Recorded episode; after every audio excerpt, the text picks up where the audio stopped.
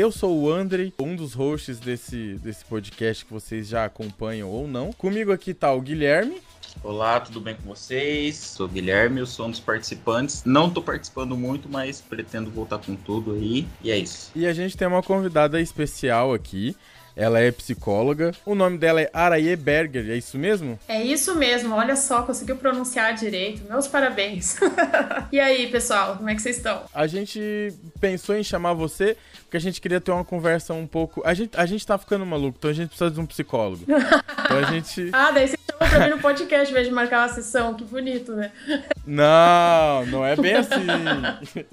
A gente só queria trazer um tipo de, con é, de conteúdo diferente, Sim. falar um pouquinho sobre. com uma visão mais técnica, assim. Pessoal, para quem não sabe, a Araíba ela tem um podcast de psicologia e foi isso que me chamou a atenção. Porque é um podcast de uma área bem diferente da nossa, né? Que costuma ser humor e tal. O dela tem humor, é, eles, elas brincam bastante, né? Fala um pouquinho do seu podcast aí, Araí. Então, o podcast eu comecei esse ano é, eu sempre fui uma viciada em rádio. Quando eu tinha uns 14 anos, assim, eu ouvia muito rádio. O meu avô, que era ator, tinha.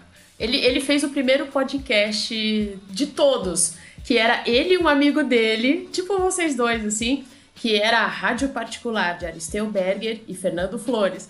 E aí eles ficavam fazendo igualzinho podcast. Então a introdução foi lá, e depois eu já tinha, já fiz, tenho um canal no YouTube, geralmente eu posto minhas coisas mais no Instagram, mas aí falei, poxa, olha que mídia legal, eu sou viciadíssima em podcast. Então eu comecei, a gente tá no episódio 14, inclusive hoje eu lancei um. Eu falei com uma consultora de estilo, e eu que sou a perdida do universo nessas coisas, ela foi me balizando, tipo vocês, assim, querendo, né? Um, uma consultoria grátis aí.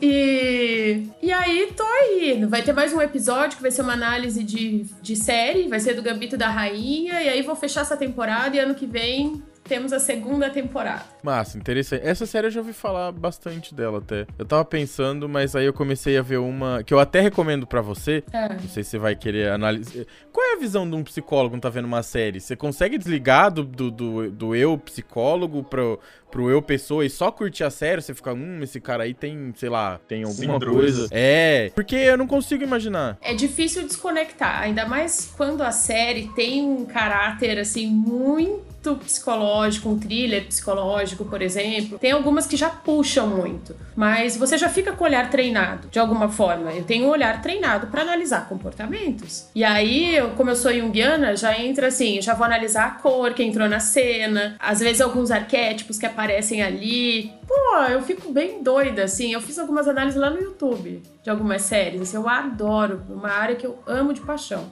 Mas se for uma série meio bosta, assim, eu não analiso nada, é só assisto mesmo. é que eu conheci a ver uma que chama O Tique, que é de um super É de um desenho animado de 94. É. E ele é um super-herói desajustadaço, assim. E, pra você ter uma noção, a roupa que ele veste é de carrapato. É um anti-herói, então.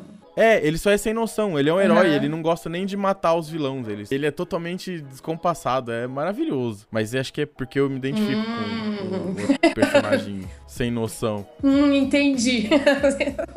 é, é bobinho, assim, mas é, é bom para dar risada. Mas tem umas incríveis. Vocês deviam assistir, não sei se vocês gostam dos filmes da Marvel, mas tem uma que chama Legion que é o filho do professor Xavier. E ele tem poderes, ele tem poderes paranormais, mas ele é dito como esquizofrênico.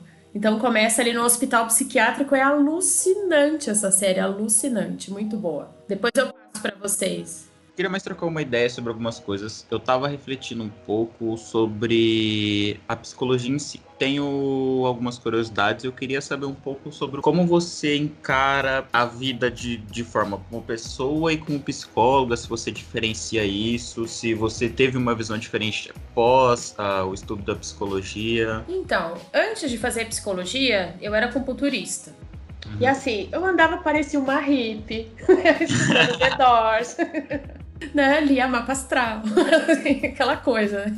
E aí eu sempre tive vontade de fazer psicologia e tudo mais, e foi muito doido, que lá, desde o primeiro período, eu comecei a mudar, assim, e o misticismo acabou ficando de lado, a espiritualidade começou a ficar um pouco de lado, eu fiquei super cética, assim, sabe, tudo ciência, neurociência, e assim, mergulhei nesse universo, E aí, com o passar do tempo, ainda mais que eu sou junguiana, então é uma abordagem que abre um pouco mais nesse sentido, pro transcendental, enfim, apesar de ser super pragmática, né, a, a técnica, é, eu consegui de alguma forma suavizar isso, né, colocar equilibrar as coisas. Num equilíbrio, exatamente, assim. Não fiquei tão cientificista, não acreditava em nada, mas nossa, eu mudei demais assim desde que eu fiz o curso. E aí você estava falando assim dessa coisa da vida pessoal e da psicologia, como eu te falei, a psicologia é uma linguagem. Então eu não tenho como não ver certas coisas. A questão é se eu estou focada nisso ou não, se eu estou num boteco conversando, batendo papo, rindo com as minhas amigas e vem alguém, ai, ainda bem que você é psicóloga, vem cá. Eu falo, não, querida, marca uma sessão. Então tem uma separação nesse sentido, porque o povo é fogo, é fogo, né? Não pode ver um dentista que já tá abrindo a boca e psicólogo fica muito mais subjetivo. Quando você vê a pessoa já tá desabafando, você fala, ai, Jesus amado. Claro que como pessoa ali eu posso acolher, enfim, mas tem que ter uma divisão. Mas é uma linguagem, eu não consigo parar de analisar. Assim. E de onde surgiu essa vontade de fazer psicologia? Como foi? Então, desde nova eu já curti, assim, porque lá em casa eu sou filha de um poeta, chama Marcos Prado, e de uma professora de português. Então, e o meu avô era ator, quer dizer, eu tenho uma família mergulhada na arte e na literatura, enfim. Então, eu tinha muito acesso a livros. Então, eu ouvi falar do. Quem me falou sobre o Freud foi minha avó, o Jung, que isso já fazia muito parte da família, assim. E de alguma forma, isso. Aquelas coisas que você não tem nem muita dúvida, sabe? Até pensei em fazer outros cursos.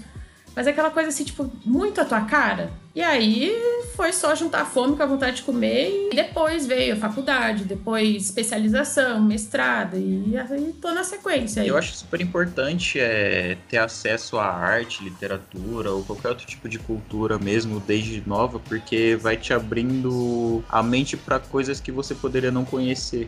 Nossa, com certeza. Eu agradeço muito a minha família nesse sentido. Nesse sentido, eu acho. Foi uma chuva de cultura, de música, de tudo que você possa imaginar, assim. Então, sensacional, sensacional. Abertura, a cabeça aberta da família, não... independente da, da profissão que você escolhesse, eles irão te acolher, né? Porque são profissões que não são. Fa... Por exemplo, teu vô sendo ator, já não, não, tem, não tinha uma aceitação. Até hoje ainda não tem, né? Uma aceitação. Ator, às vezes as pessoas trabalham com, com arte, assim, com teatro.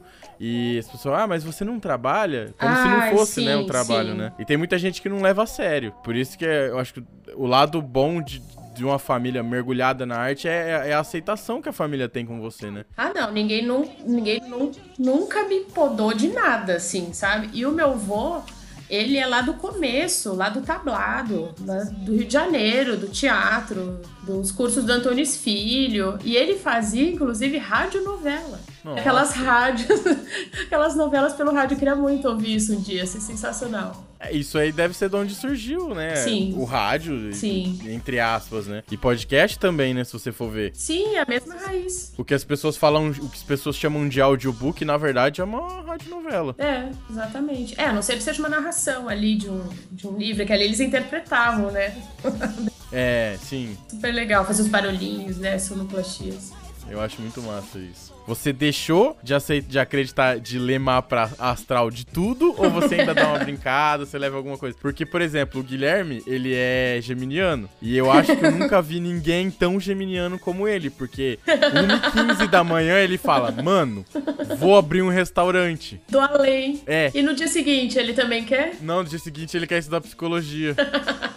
Depois da hora do almoço eu parto pro direito. É. E assim, mano. Por que, que você não abre um restaurante e fica analisando as pessoas que estão comendo? E, tipo, ah, aquele cara ali deve ter gastrite, ó, ele já tá tomando um negocinho ali. E o seu, Andrei, qual que é? É, eu sou taurino. Ah, o taurino falando geminiano, entendi. é, geralmente era pra ter dificuldade, né? Mas não com o que eu me entendo bem. Então, leitura, essas coisas, não, claro que não. Não vejo uma astral de paciente, nada disso. Mas o que foi legal foi que eu acessei o universo, por exemplo, da alquimia, que é um universo ali que tem as alegorias, que traz os arquétipos. Então, de certa forma, ter estudado muita mitologia, ter estudado astrologia, me trouxe um universo de conhecimentos que eu posso aplicar no meu trabalho, mas com outro viés, que não é um viés divinatório, não tem nada a ver com o mapa, mas sim com as as imagens, com as figuras que aparecem ali, né? Não adianta, todo conhecimento de alguma forma é válido, ele, ele, ele, ele pode ser útil, mas a questão é porque eu tenho raiva de quem você, vê, eu faço isso, faço aquilo, é mapa, é búzios, é anjos, não sei o que, psicologia. Não, é uma coisa pura, você vai, estuda, não vem de mistureba, que daí eu não dou conta. É, a pessoa tá mal psicologicamente, o outro fala assim: ah, vai tomar um banho de sal grosso. Bom, pode tomar também, mas vê um psicólogo, né? É, é, é uma crença popular ali de que o sal tem, teria né, uma capacidade ali de absorver, mas aí tem a ver muito com o universo dessa pessoa. Se ela acredita nisso, se faz parte do universo dela, pode até fazer sentido. Mas tem coisas que não adianta, a pessoa precisa de apoio psicológico e às vezes até psiquiátrico, né? Sim, o André puxou um gancho bem legal que eu queria comentar. Você acha que a psicologia ainda era superestimada? Por exemplo, as pessoas não veem o total benefício que ela pode trazer, porque eu, no meu caso, eu já fiz algo, é, terapia, por, não foi um longo prazo. Uhum. O pouco que eu fiz me ajudou muito a crescer como pessoa, me entender melhor. Então, eu comecei a ver a psicologia em si com os outros, com outros olhos. É que, assim, se a gente for pensar um pouco na história da psicologia, a gente tem que começar lá na medicina e no início ali da psiquiatria, que tinha aquele caráter que o Foucault fala muito bem, né? Dos depósitos humanos. Então, os hospitais psiquiátricos eram os lugares onde as pessoas desagradáveis, as prostitutas, os mendigos, os loucos, eles eram depositados. Então, criou-se um estigma muito grande que ainda tá aí, de que a psicologia é pra gente louca. Como se todo mundo não tivesse um certo grau de loucura dentro de si, que às vezes até é o que mobiliza, enfim, né? Desde que seja ali equilibrado com a sanidade, que você tenha uma consciência ali, ela pode ter uma função ali. Por exemplo, na arte, né? Então existe uma função. A questão é que as pessoas. É, é tem dois lados. Tem toda essa história, toda essa cultura e também tem não tem como não dizer, o trabalho de psicólogos que às vezes erram com seus pacientes, sabe? E tem um outro ponto, por exemplo, o Guilherme falou que, que foi bom, que fez. Eu acho que é, tem que ter uma química, sabe? entre o psicólogo e o paciente, se não tiver uma sinergia ali, você olha para aquela pessoa fala, puxa, essa pessoa pode me ajudar? Não dá, porque às vezes a gente não vai com a cara mesmo, é energia, não vai, entendeu? Eu já fui psicólogo e falei, gente do céu, essa pessoa tá doida? Eu não vou fazer com essa pessoa. E aí outro e foi ótimo. É. É, mas aí vai. Esse é o trabalho do psicólogo. De, por exemplo, eu atendo hoje um menino de 17 anos e um senhor de 70. Então, como que a partir da minha, do meu poder de adaptação, da minha linguagem, que eu vou falar com eles, o jeito que eu vou fazer as perguntas, o jeito que eu vou conduzir, para que eu possa deixá-lo o mais confortável possível. Mas aí, claro que tem o processo do outro, né? Que não tem como controlar. Mas tem um jeitinho ali para você abordar e tudo mais. É, você tem que ter uma resiliência muito grande, né? Não, eu já trabalhei muito tempo com usuário de droga. Então, ó, depois que você consegue abordar esse tipo de público, que é um público bem resistente, eu acho que eu acesso qualquer um, não qualquer pessoa, mas pensando em públicos, assim, né? Eu ia falar uma coisa muito legal aqui, mas esqueci. Então não era tão legal assim. é, é. Dependendo do ponto de vista, né?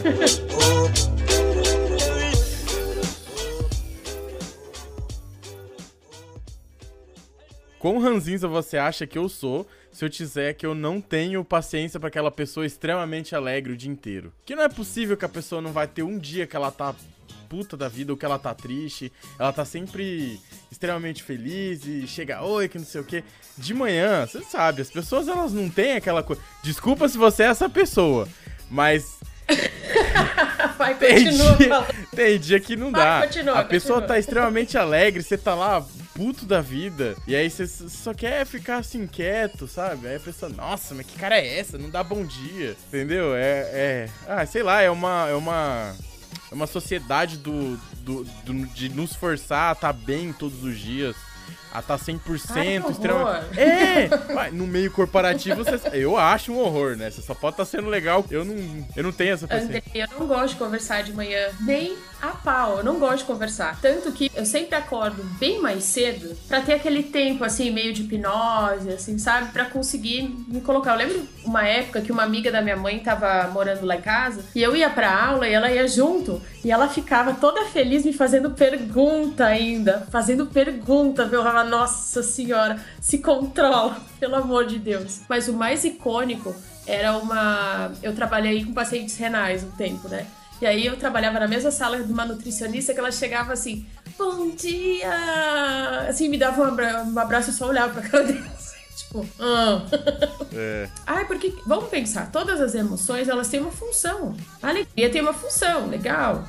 Tristeza tem uma função também, raiva tem outra. Não preciso estar tá Ainda mais se for artificial, feliz o tempo todo. É, é disso que eu tô falando. Porque aquela pessoa que ela não se permite sentir as outras emoções. Quando você tá triste, quando você passa numa fase ruim, ela é muito importante, na minha visão, como leigo, é muito importante porque quando você Sim. acerta alguma coisa e começa a subir de novo, você fala, cara, não é, né? Você, você percebe que o amargo e o doce, eles têm, têm sua importância. Então a pessoa se força o tempo inteiro. Não, eu tô feliz. Ah, tipo, sei lá, ah, meu cachorro morreu, mas tá tudo bem. Que não, não tá tudo bem, cara. Entra um pouquinho na fossa, sofre um pouquinho assim.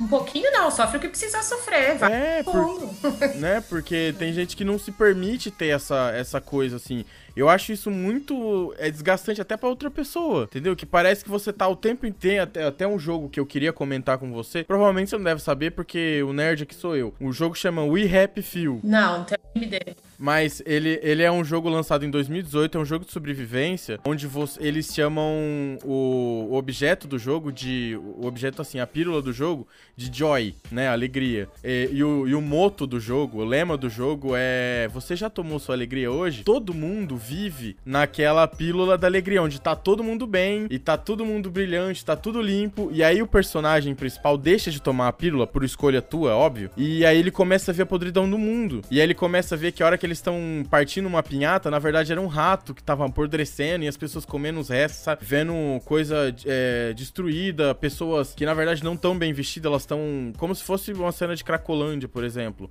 Pessoas assim, Sim, uh -huh. em estado deplorável. Então ele começa a ver que a alegria não, não é alegria pura, é, é, é uma máscara que você coloca, é um filtro que você coloca na vida real e te permite Sim. não viver a vida de verdade. Então, você tá vivendo uma ilusão que foge né, muito da realidade, assim. Eu achei muito bacana esse, essa história de que o personagem fala, eu quero ficar triste um pouco. Ele quer viver as outras emoções, pra alegria não, não ser um negócio sem gosto, pra alegria ter sabor. Então eu achei sensacional a, a temática do jogo. E aí é, era por isso que eu queria até falar dessa, dessa parte das pessoas gratiluz, sabe, 100%. Ai, que horror, odeio essa palavra.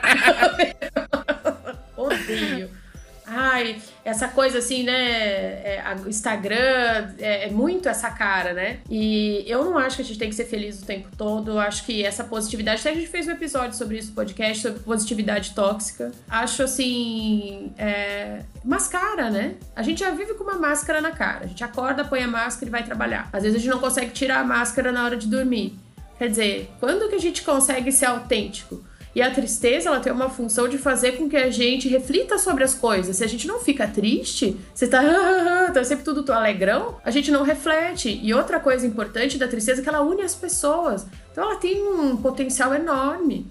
E quando você tá é, numa situação de luto, por exemplo, tem que ficar triste sim. Claro, é, se isso se prolongar, pode entrar num quadro com traços depressivos ali. Claro que tem um tempo para isso, né? Que é importante que a pessoa vá se restabelecendo. Mas essa coisa, assim, sabe, de o tempo todo ter que mascarar e não mostrar quem é, é, é complicado. Mas aí, André, a gente tem que pensar que existem muitas criações diferentes. E, e as pessoas são muito reprimidas. Então, não, senta direitinho, engole o choro. Então, tem muitas falas que a pessoa ela bota uma máscara na cara e não há Cristo que tire, sabe? Até na psicoterapia é difícil de quebrar ali a, a persona dela. Você tá falando que às vezes a pessoa nem percebe que ela tá com aquela máscara? Sim. Que tá tanto tempo no rosto que ela não sabe, né, qual é o rosto dela de verdade. Exatamente. Tem um conto muito legal do Machado de Assis que chama O Espelho, que mostra a história muito legal, leiam depois. Que é a história de um alferes que ele fica sozinho numa casa e super entristecido e super entristecido, ele começa a se deprimir. E aí um dia ele pega e coloca a roupa dele de militar e se olha no espelho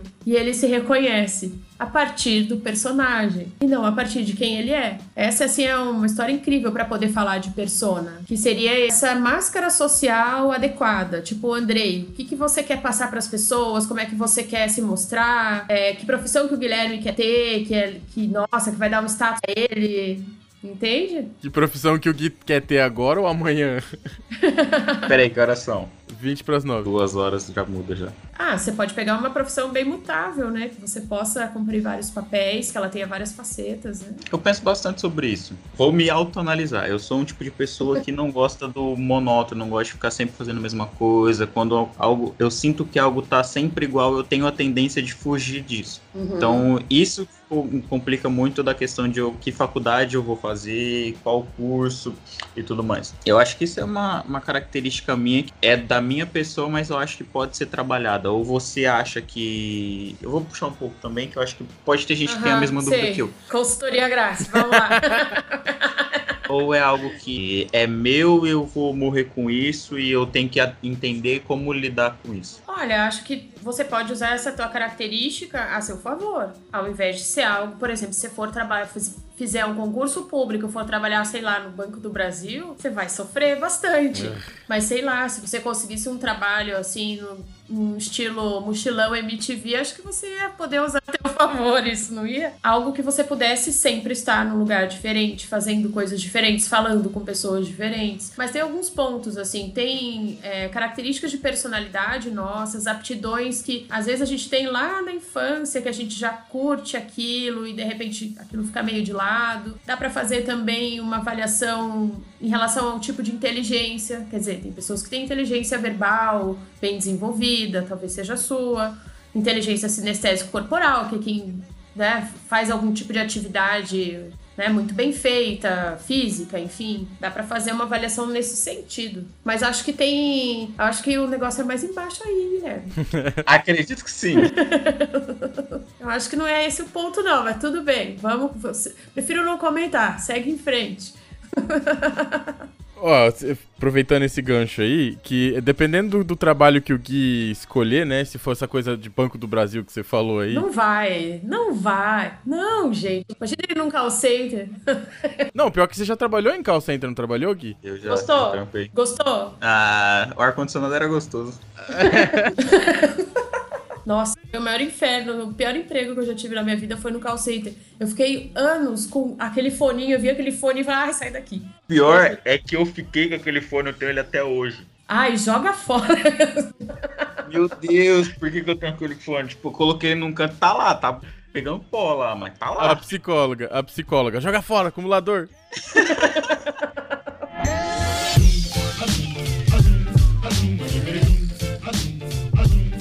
Eu tenho um problema muito grande que quando me tiram do meu lugar, eu passo muito mal. Me mudaram de mesa uma vez no trabalho, eu, eu, eu quase vomitava, porque eu mudei de mesa. Eu só tava do outro lado. Eu me senti extremamente exposto, incomodado. Eu não gosto de sentar no meio. Eu tava no meu canto bonitinho. Me colocaram no meio da sala. E aquilo para mim foi o fim do mundo. Porque ninguém tava olhando para mim, mas na minha cabeça todo mundo tava, entendeu? Aquela, aquela coisa de, de se sentir totalmente exposto. Uma coisa que eu odeio é me sentir exposto. Não que eu me sinta mal lá, que eu não gosto do trabalho. Eu gosto das pessoas. Só que quando você não gosta. Aí você já colocou um ponto aí, né? Você sente incomodado com alguma coisa, a pessoa que você gosta, ela vai passar a te irritar. Sim, Pelo menos pra sim, mim. Sim. É, eu não sou muito fã de trabalho corporativo, assim, já trabalhei em empresas, mas eu também não, não sou muito fã, não. Prefiro muito mais a carreira solo. Você tava falando e eu tava pensando que eu sou totalmente o oposto de você. Eu também tava pensando nisso. Eu não gosto de ficar no mesmo lugar, eu não eu gosto de atenção. Aí você tava falando, eu pensei, velho, mas o cara mudou de mesa, é bom, velho. Mas é aquela, cara, eu sempre fui um cara que me, me, me classifiquei como backstage. Eu não gosto de aparecer. Eu gosto de fazer os outros brilharem. Eu não gosto do brilho. Eu sou mim. estrelinha, eu gosto. De, eu, eu sou meio estrelinha. Então, cola na mim que é sucesso. Gente, mas aí, olha, é uma dupla perfeita. Um mantém a coisa, traz constância, e o outro as ideias, enfim, dá movimento. É uma boa dupla. Por isso que eu gosto do Gui, porque o que falta em mim tem muito nele. Falta em mim, né? Em mim Sim. Não. Tem muito nele. Em mim. Gui, a gente tá fazendo a terapia de casal sem ser um casal. Ô, oh, quer casar comigo? Ah, você pareceu o Ronaldinho Gaúcho agora, lógico. Acho que eu tô de vela aqui, vou embora. Tu, tu, tu. Agora eu sinto que ele não me ama mais. Quem tá pra dizer isso sou eu, né? Que 1h15 da manhã você vai mandar pra mim, quero terminar. Eu não sobrevivo a isso não, Guilherme. Vamos conversar direito. Aí eu tava pensando em falar sobre autossabotagem. Porque eu acho que. Eu não sei se. Lógico, você, como psicólogo, deve ter tido N casos, né, de, de autossabotagem, mas você já teve alguma coisa que você sentia, não, tô me sabotando? Você consegue perceber isso? Quando você vê uma pessoa, não que seja fácil, né? Mas você tá fora da situação. É que nem você pegar uma imagem, se você der zoom demais nela, você não vai ver o todo, né? Enquanto você tá dentro da situação, você acaba não enxergando. Como que é isso? Você já se identificou nisso? Você consegue sabotar a tua autossabotagem? Boa pergunta, sabotar a autossabotagem, gostei dessa. É que assim, tem uma. Dentro da psicologia junguiana, é, tem um modelo da psique, em que a gente tem a consciência, que é o ego ali, quer dizer, das coisas do dia a dia, aquilo que você sabe sobre você mesmo, as informações que os, os sentidos te dão, enfim. E a gente tem uma sombra, que é tipo o mundo invertido da coisa. Que são, que é um lugar, imagine que fosse tipo um, um porão. E é um porão que a gente sabe que tá ali, a gente sabe que faz parte da nossa casa, da nossa psique, mas a gente não tá afim de abrir lá e arrumar bagunça. Só que ela tá ali incomodando. Ela aparece, por exemplo, nas relações. Por exemplo, você tem um relacionamento ali, às vezes o, o outro é, acaba trazendo o teu pior, por exemplo. Quer dizer, essa sombra está agindo porque ela age através da projeção. Quer dizer, ela, o diabo está no outro, né? É, o que que acontece? Tem alguns mecanismos nossos, aí voltando para tua pergunta, em que a gente se sabota porque tem conteúdos lá que a gente não quer abrir, a gente não quer lidar. Se eu tô vendo um paciente, fica óbvio, ululante, o que tá acontecendo. Que eu sei da potência dessa pessoa, aí tem toda uma questão de autoconceito, de autoestima também, que é fortíssimo ali.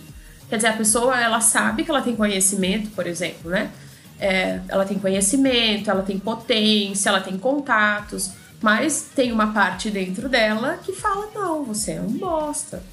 Você não consegue, você sempre erra, entende? Da insegurança, a, a questão do, da forma como a gente se olha de verdade, não só esse olhar no espelho, que é superficial, mas se olhar mesmo. É, a ideia da psicoterapia é isso. A psicoterapia é você tá com a pessoa ali, é como se você subisse com ela no elevador panorâmico para olhar a situação um pouco de longe, entende? Aí fica legal essa metáfora que você fez do zoom, para você desenvolver um pouco da situação e conseguir olhar aquilo. Mas quando se trata da pessoa, eu não, eu posso até me autoanalisar, mas eu tenho os meus limites e para isso eu tenho um psicólogo para para fazer para me ajudar nesse trabalho. Eu percebo às vezes, mas nem sempre, né? Eu sou uma pessoa antes de qualquer outra coisa. É isso que é o massa, né? A gente nunca para pra pensar que o médico precisa de um médico e de um psicólogo precisa de um psicólogo. É, o psicólogo que não tem um psicólogo não deveria atender. Nossa, mas é, é super. Pensa, se eu tô te atendendo e aí você me traz uma história, alguma coisa que tem muito a ver com o contexto meu.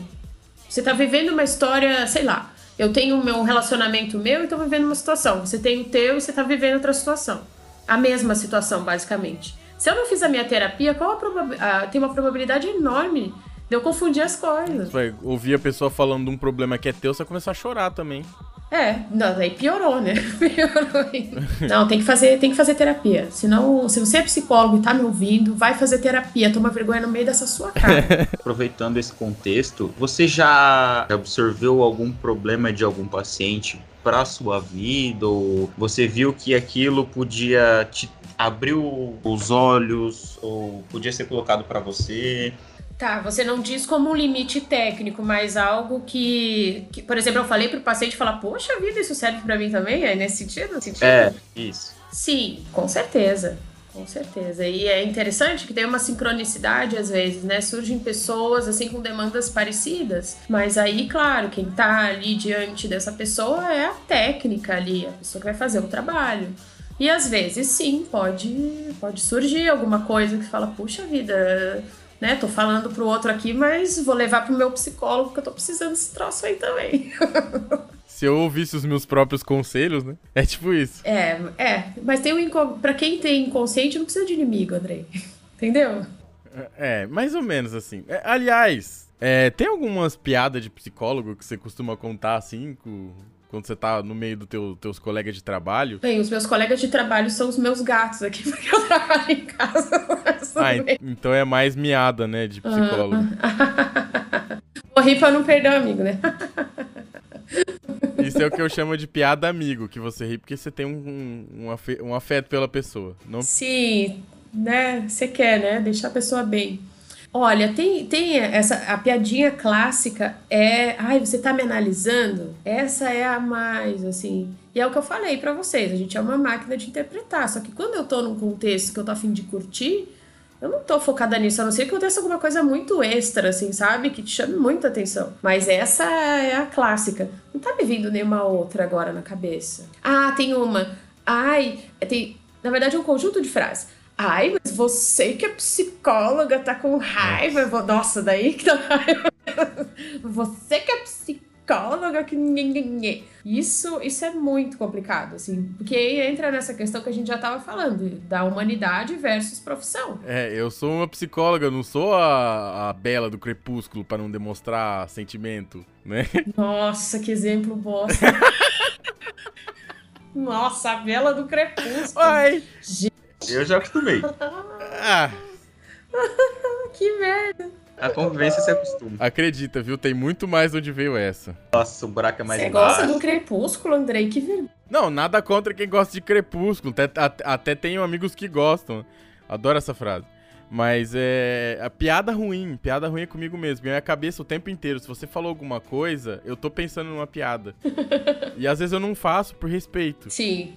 Mas ela é péssima atriz mesmo, é bem carastrona. É, né? por isso que eu falei, assim, que não demonstra sentimento nenhum. É... Sim, sim. Não sabe. É, é botox demais. É, como eu não queria ofender ninguém que eu conheço, eu ofendi uma pessoa que nunca vai se ofender com isso. eu queria entender mais como funciona para a parte da psicologia a questão de moral e ética, que eu acho que é um pouco mais filosófico. Mas você consegue colocar isso dentro da psicologia? Olha, a gente pode é, pensar nesse conjunto de, pensando em moral, né, como esse conjunto de valores ali de uma cultura, fazendo uma ponte ali entre a psicologia e a antropologia, em que você vai analisar ali os ritos, os mitos, alguma população ali ou algum pode ser um povo longínquo, enfim, que você está estudando.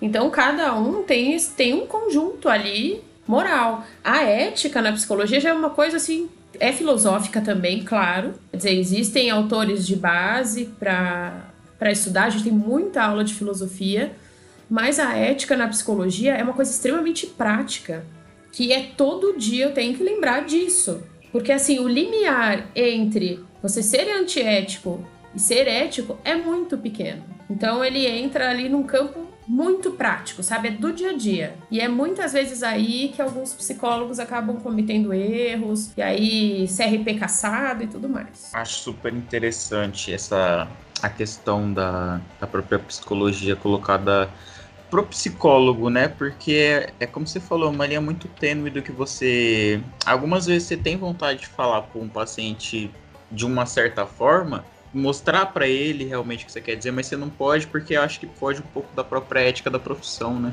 É, tem que tomar muito cuidado. Por exemplo, gente que fica dando pitaco na vida dos outros, gente, a gente não tá ali para isso. Ter amigo para isso. Ou de ficar conduzindo uma ideia. É complicado. Ou de repente contar para os pais uma coisa que um menor de idade falou. Ou deixar passar uma fala agressiva, por exemplo, alguma coisa que pode colocar em risco a vida tanto da pessoa quanto de outras e você não falar nada. Então é, é muito delicado assim. Os psicólogos são chamados inclusive de chatos em equipes multiprofissionais por causa disso, que a gente não abre prontuário, não, você não vai ler minhas anotações, não, eu não vou te contar o que o paciente falou. Então assim, a gente é muito chato com isso, tem que ser. Concorda, mas questão de privacidade do próprio paciente, né? Questão da dele estar tá realmente abrindo o que ele pensa, é complicado ser exposto para outras pessoas. Ah, e pensa, Guilherme, que isso envolve muitos assuntos, são coisas que quando o paciente se propõe e se abre, ele vai contar das fantasias dele, ele vai falar da sexualidade, ele vai falar de coisas que ele nunca teve coragem de pronunciar e de repente ali ele se sentiu à vontade e tá te trazendo, sabe? Abriu esse campo para falar disso. Então imagina vazar alguma coisa, é inimaginável. Assim, eu trabalho agora só online, eu tô cheia de caderninho aqui, eu não coloco nem prontuário eletrônico as informações que eles me passam, sabe? Tem que ter um cuidado muito grande. Entendi. psicólogo é um vendedor de autoconhecimento? Vendedor de autoconhecimento? Eu quero entender agora. Não, peraí, não ah, me expressei Andrei. bem, não me expressei Que frase é essa? Tá, resolve. Desculpa, vou cortar essa parte. Não, não vai cortar não. vai, fala. Consultor de autoconhecimento? Ah, mas aí fica escroto. Não, gente, esquece que eu falei. Sabe por quê, Andrei? É, existe uma linha tênue e hoje é um motivo assim de, de muita irritação assim, entre os psicólogos, é que agora todo mundo é psicólogo. Então, o, tem o coach. Você pode não falar por ética, mas eu falo. Coach, para mim, pelo amor de Deus, vai fazer psicologia. Existe nota de repúdio no Conselho Federal de Psicologia contra os coaches. Eu não tenho nada a esconder nesse sentido. Tem pessoa que, pessoas que fazem um negócio que chama Tera Coaching que é tipo uma terapia com coach. Quer dizer, não tem nada a ver, não é coach, não é terapia. É terapia. Coaching oncológico. Pensa, alguém fazendo coaching quando você tá com Nossa, câncer. Nada a ver. Hoje eu passei, eu só queria fazer um parênteses aqui, que eu tava fazendo um serviço no trabalho lá. Eu tive que pegar o carro, eu saí e eu vi um coachitório. Ai, para. Sério, eu coachitório. Eu vou passar lá Sacanagem. qualquer dia, eu vou tirar uma foto e vou te mandar. Ai, gente, eu não dou conta. É que assim, se eles forem fazer um trabalho pensando assim, a pessoa tá saudável, e eles forem fazer um trabalho de desenvolvimento pessoal, de carreira, de, é, sei lá, redesignação de carreira ali, beleza, tá legal o trabalho. É um treinador ali para você subir, para você melhorar numa empresa. Legal, maravilhoso. Mas fora isso, não é, entende? E a linha ali, de novo, a linha tênue. Entre você tá ali falando sobre motivação, alta performance e você falar de coisas íntimas, porque a pessoa não, se, não se divide dessa forma. Então a pessoa tem que ter um discernimento muito grande. Eu acho que se o coaching for psicólogo focado nessa parte organizacional, até pode ser que sai alguma coisa boa. Não, mas o coach ele mudou o sentido dele, né? O coach antigamente ele era mais para incentivar empresarialmente, né? Para dar aquele gás, aquele ânimo. Hoje ele só virou um nático que, que acha que tudo tá bom, que tudo vai ficar bom e que se você não tem tudo que você quer é porque você não se esforçou bastante. E Sim. não é bem assim. Isso frustra pra caramba quem não consegue. Ele passou de um cara que dava um não, vamos lá, você consegue, para um cara que fala não, se você não conseguiu é porque você ainda não se esforçou. Então se fala, pô, o que, que é me esforçar? Você levanta cedo, pega um ônibus, às vezes ir trampar, se mata de trabalhar, e como que eu sei que eu não tô me esforçando? O que eu tenho que fazer? Entendeu? É, e, e outra, vem de fórmula pronta, Andrei. O que você precisa não é o que o Guilherme precisa, tá muito claro até vocês falando, cada um da diferença de personalidade. A forma de abordar é completamente diferente. Se eu viro para você, Andrei, e falo assim: tira essa bunda da cadeira, Andrei, vamos lá. Você já, eu já sei que você vai ficar incomodado. Entende? Vai ser outra estratégia para você, de alguma forma, trabalhar. E, e a, a, o que acontece é que a autoajuda ela vem de fórmula pronta e não existe isso. Se tivesse fórmula pronta, era só pegar o pó de piripipim e jogar na humanidade, tava tudo ótimo. É uma frase que eu gosto de falar, it's not well that way. É.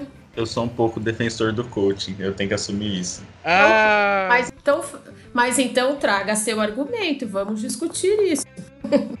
coaching até um certo ponto, ele é. Eu acho que vocês concordam comigo. Até um certo ponto, ele é viável. Ele realmente ajuda em certos quesitos. Uhum. Mas eu concordo com vocês que realmente passou. Não foi nem um pouco, acho que foi demais do que ele. O propósito dele, como ele realmente pode ajudar as pessoas. Eu acho que eles colocaram eu acho que, pelo menos a questão do coaching, é, realmente alguns estudos têm um certo limite para até onde realmente auxilia as pessoas. Aí, a partir disso, realmente tem que ser uma outra parte, são outros, outras formas de terapia ou outras formas de comportamento. É, é, é eu concordo com você, quer dizer, ali dentro do contexto específico, pode ser muito bacana. Eu tenho uma amiga que ela é coaching e é psicóloga. E ela fala que quando ela estava fazendo sessão de coaching, ela via a pessoa né, o é, coach, acho que fala, que ela começava a trazer conteúdo, ela encaminhava para o psicólogo, falou, olha, isso aqui não diz respeito ao trabalho que está fazendo, vai fazer psicoterapia. Ela inclusive já me encaminhou a paciente para eu atender e ela continuou o trabalho dela, que é são direcionamentos completamente diferentes. Ela, ela, não, ela não invadiu a tua área de psicóloga. Ela foi coach, ela viu que era dali, que ó, daqui já não é comigo. Ela passou. Sim, mas é uma coach que é psicóloga. Quer dizer, ela tem a base ali para ter, inclusive, esse olhar, né? A galera coach que começa de coach aí, eles não, não, respeitam esse limite. Eu acho que é aí que estressa, porque eles invadem a área. Imagina você fazendo, sei lá, você é pizzaiolo, vai, ah, não, vem cá que eu corto teu cabelo. É, você tá passando dos limites ali, você já tá entrando numa área que não tem nada a ver com você. Tem a ver, mas, ah, sei lá também. Né? Não, Ei, gostei muito tá, Já que a gente tá destilando ódio aqui, tem, um, tem uma coisa que eu acho muito complicada, que se, eu sou aquela da palestra, gosta de levantar o braço, sabe? Ou ir falar com o palestrante depois. Eu sou essa pessoa. Porque, por exemplo, um assunto que o povo adora falar que é a criança interior. Gente, tem alguém aí que não tenha ferida de infância? Quem aí não tem fragilidade? Todo mundo que está ouvindo a gente agora, eu e vocês dois, tem fragilidades na infância, situações complicadas de pai, de mãe, todo mundo tem. Aí o que, que você faz? Você faz um, uma palestrinha, faz uma meditação guiada e bota a pessoa para entrar em contato com a criança interior. E aí, uma vez eu vi uma engenheira fazendo isso. Aí ela acabou a palestra, mas aquele dia eu tava boazinha até. Aí eu chamei ela aqui na, da minha cadeira mesmo, eu chamei ela aqui e falei assim: escuta, se alguém surtar aqui, você vai fazer o quê? Se alguém deitar em posição fetal, qual vai ser a técnica que você vai usar para tirá-la de lá? E a menina, uh, uh, uh, acho que ela nunca mais usou depois daquela comida que eu dei nela. Cara, é muito. Tava boazinha. Tá, não, eu já fiz isso, já fiz isso ao vivo para todos ouvirem, assim, que é pra pessoa aprender mesmo, que não é qualquer coisa que você sai mexendo, você vai ficar mexendo com, com ferida de infância, gente? Num workshop de final de semana? Pelo amor de Deus. Eu gostei que você tem um lado é, Regina Volpato e Cristina Rocha. Meu Deus, as, eu, as referências estão muito. Cristina Volpato, eu vou. Acho que eu fiquei deprimida agora. Que a, a Regina Volpato do caso de família era toda ponderada, ela esperava os outros falar, falava, então, não sei o quê. A Cristina Rocha já é do barraco e tal. E eu já percebi que você tem as duas dentro de você, eu adorei isso. você tá me analisando, André?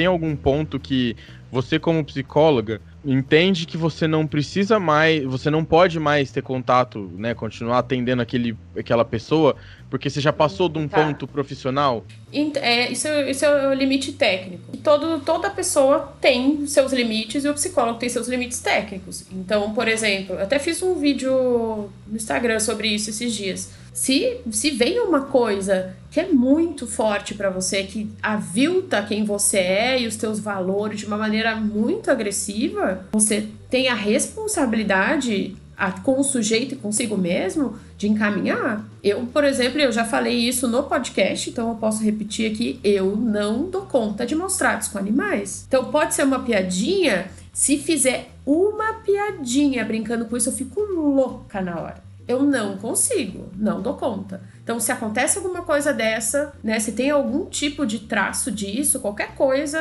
tô fora. O restante, não. Já passei por falas complicadas, difíceis de ouvir, mas esse é o meu limite. É, eu sou uma pessoa que eu gosto um pouquinho de cachorro. O Gui me conhece um pouquinho. Teve uma vez que a gente foi no aniversário do, do Henrique, que é também do nosso podcast, eu trouxe um cachorro de lá. Porque uhum. tava no aniversário e eu adotei um cachorro que tava lá na casa, porque eu fiquei com dó de deixar ele para fora. e aí eu trouxe. Ah, você é dos meus, então. Não, eu já tenho quatro cachorros aqui. Tudo que eu fui trazendo da rua. Então eu entendo bem, eu acho que se eu seguisse te, a, a, tua área, se eu fosse pra tua área, eu não ia conseguir também. É, mas é engraçado que a gente se surpreende às vezes. Eu, quando fui fazer o estágio da pós-graduação no hospital infantil, eu achei, eu fiquei com medo, assim, sabe? Uma sensação friozinho na barriga, com medo de sofrer, assim, sabe? Ai, gente, eu vou sofrer. No fim, achei que poderia ser um limite ali. No fim das contas, na manhã seguinte eu já tava rolando com as crianças, no, sabe, no chão e brincando, e Homem-Aranha, vamos lá. E é forte, mas não é o limite. Só queria fazer um comentário, Andrei, sobre a tua fala ali da, da positividade tóxica, que você falou dessa alegria, e acho que é um ponto muito importante, porque tem muita gente medicada. Então a gente tem hoje uma cultura da medicalização. Começou a ter algum sintoma, começou a ter um sintoma, um traço ansioso, depressivo, já começa a atacar a medicação. Então, desde lá dos anos 90, toda a geração Prozac, isso é um problema. Então a positividade tóxica entra muito nessa questão da medicalização também. Eu Mas acho que isso é, é algo bem mais complicado, né? Questão de. A própria automedicação eu já, eu já acho errado, porque talvez você tenha sintomas que você realmente não saiba, não está preparado. E trazendo isso para psicologia, eu acho que também complica mais ainda, porque remédio não é brincadeira. Não, e mascara sintoma, às vezes não é é tipo, ah, tá ansioso, ah, toma esse remedinho aqui que, que me deram. E aí a pessoa começa a tomar nada a ver e às vezes compensa por causa disso, né? Bom, gente, vamos finalizando aqui. A gente agradece muito a participação, Areia. Muito obrigado mesmo por ter aceitado o convite, por ter brincado aqui com a gente, falar também de coisas sérias. Sim. É, a gente queria trazer um assunto um pouco mais sério, mas também não queria fugir do nosso, né, do nosso estilo que é brincar. Se quiser deixar alguma consideração final, algum recadinho, alguma recomendação, alguma coisa? Deixar teus arrobas também para o pessoal. Ah, lógico, vender o peixe é sempre importante. é muito importante também. Falar do seu podcast, pode deixar aí, pode, pode falar. Eu, eu que agradeço. Achei bem inusitado, assim. Falei, puxa vida, o meu podcast é 80% ouvido por mulheres. E aí me vem né, um podcast de homens de humor. Eu falei, gente, que coisa inusitada, que interessante. Achei super interessante, assim, sabe? Porque foge muito. Mas ao mesmo tempo, eu falei, poxa vida, será que é só esse público mesmo que a gente atinge? Então eu achei bacana, assim. Gostei bastante do papo também. E agora eu vou vender o peixe. Então eu tenho o Instagram, que é, a, é arroba Pode me seguir por lá, eu posto todos os dias. Tenho podcast Personas em todas as plataformas de streaming, no Spotify, Deezer, todas elas. E tem um canal no YouTube também, que é o Psicoideia. Então, né? Aquela, aquele papo de sempre, né? Curta, compartilhe, se inscreva no canal, aquele papo todo. As cinco estrelas no Apple Podcasts também. Exatamente, queremos cinco estrelas. Considerações finais, Gui? Quer deixar algum recado aí? Sei lá, alguma recomendação de alguma coisa? Primeiro que adorei o papo, muito obrigado, Arie. Eu realmente estava bem interessado em conversar um pouco mais para trazer um pouco mais a psicologia para quem não conhece ou até para quem conhece está com um pouco de dúvida. Eu acho que serviu para esclarecer bastante coisa. É uma área muito interessante. Queria agradecer a todo mundo que está ouvindo. Por favor, vão, sigam, curtam, compartilhem o podcast, o Instagram na Araê, que acredito que é conteúdo top. É isso, então muito obrigado pessoal, todo mundo que escutou. Toda quarta-feira vocês sabem que sempre tem mais. Agradecer o pessoal também do Podcasters Unidos que está sempre com a gente. Se você quiser ouvir vários estilos de podcast lá, sempre vai ter. Então vai no Instagram, hashtag Podcasters Unidos, você vai conhecer uma galera muito boa lá. E até a próxima quarta-feira.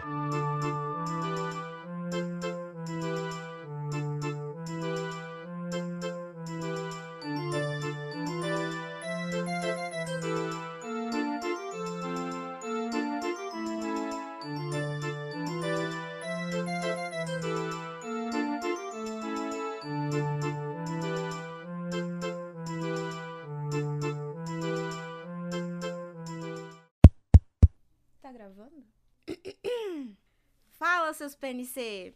Obrigada por ter ouvido esse episódio. E se você é novo por aqui, nós temos novos episódios toda quarta. Para de ser PNC e dá uma força aí, valeu? Até o próximo episódio!